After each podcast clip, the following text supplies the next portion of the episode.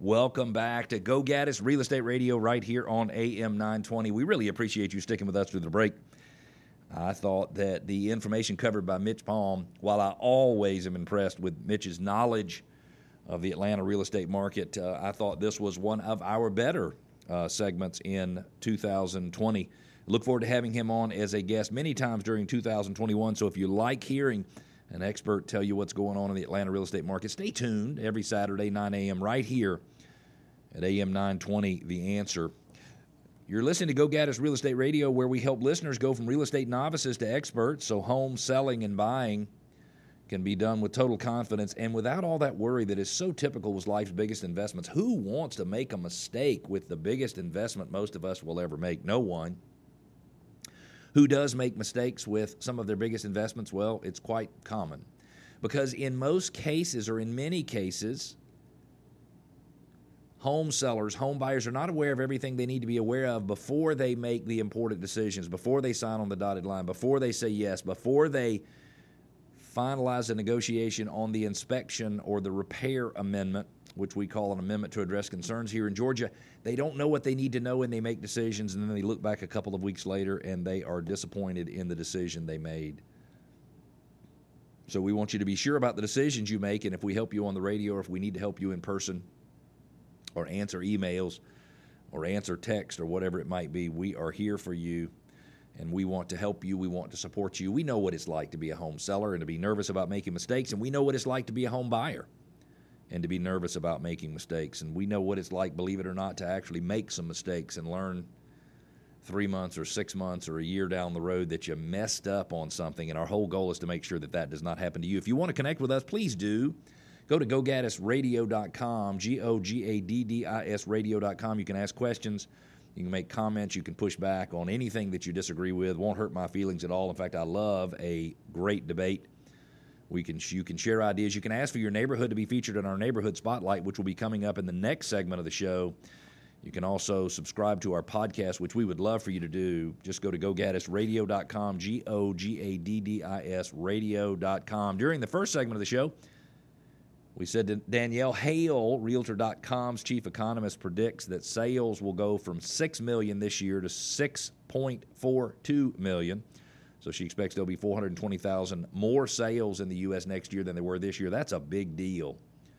She also said that she expects supply to start to increase in the second half of the year as people who have been sitting on the sidelines might be putting their homes on the market. Let's see what other experts have to say about what they think is going to happen in 2021 right now. Robert Dietz, who is a senior vice president and chief economist of the National Association of Home Builders, says with home builder confidence near record highs, which we talked about in the last segment with Mitch Palm, we expect continued gains for single family construction, albeit at a lower growth rate than in 2019.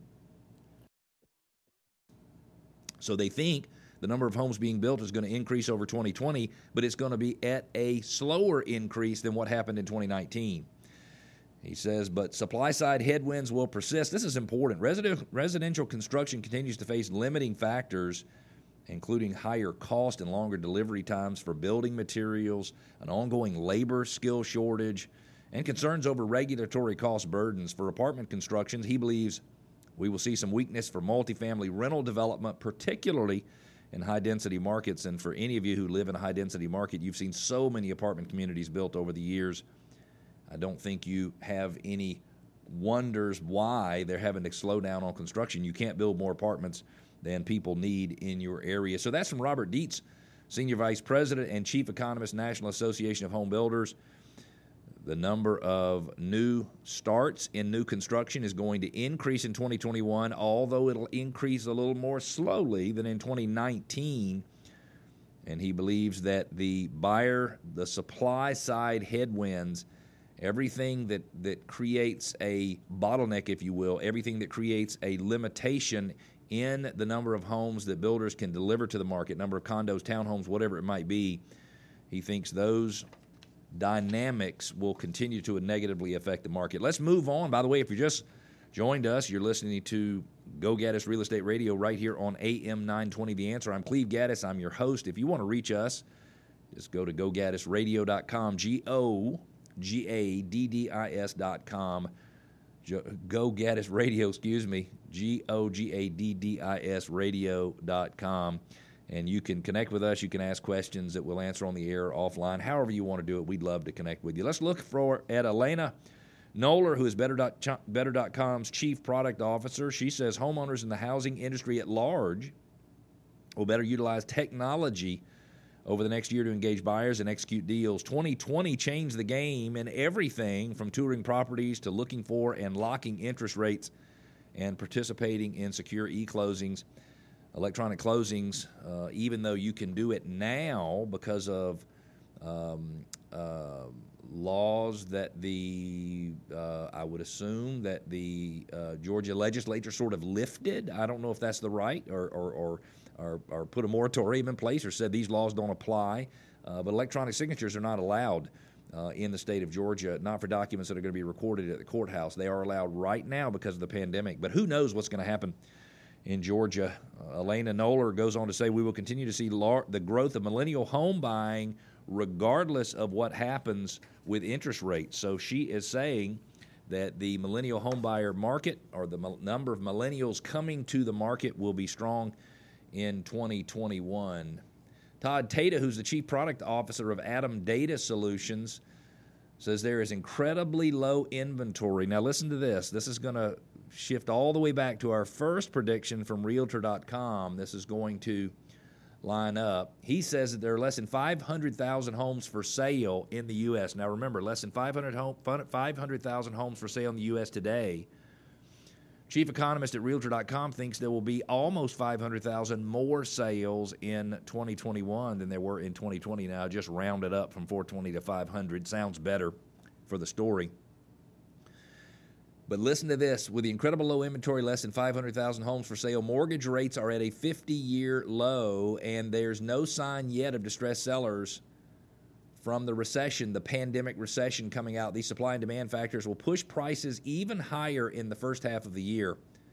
But Todd is the second person to say that he believes inventory and pricing should ease a bit in the second half of the year and larger economic headwinds could start showing up. Until then, he says, and listen carefully, buyers should be cautious and sellers should be jubilant. So if you're a buyer, you need to be cautious, cautious on making sure you're making the right decisions. If you're a seller, sounds to me like Todd Teta says you should be giddy and jubilant and ready to move forward. If you've just joined us, you're listening to Go Gaddis Real Estate Radio right here on AM 920 The Answer. I'm Cleve Gaddis, and we're covering market predictions, expert market predictions for the real estate market in the U.S. in 2021. Selma Hepp, who is CoreLogic's deputy chief economist, says first, interest rates, which have motivated many buyers in 2020, are expected to remain low and will help ameliorate some of the affordability concerns resulting from rapid home price appreciation seen in 2020. Second,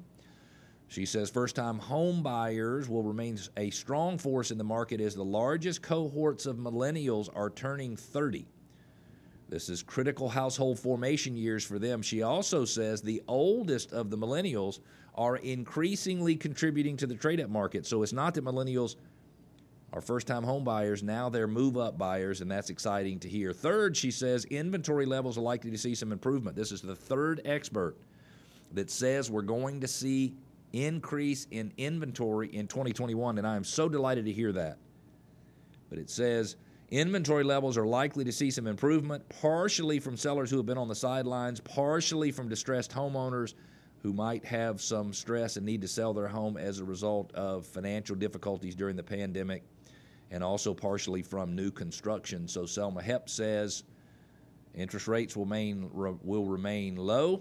Millennials will be a driving force in the market, and inventory will continue to increase. Let's move to another expert prediction. This is from Amy Kong, president of the Asian American Real Estate Association of America. She says American households, Asian American households, saw the biggest income growth of any racial or ethnic group in the United States over the past decade and a half. Almost 8% growth compared to 2.3% income growth on the national average. She says education certainly is a major contributor to this growth, was more than 54% of Asian Americans having a bachelor's degree or higher compared to the national average of only 32%.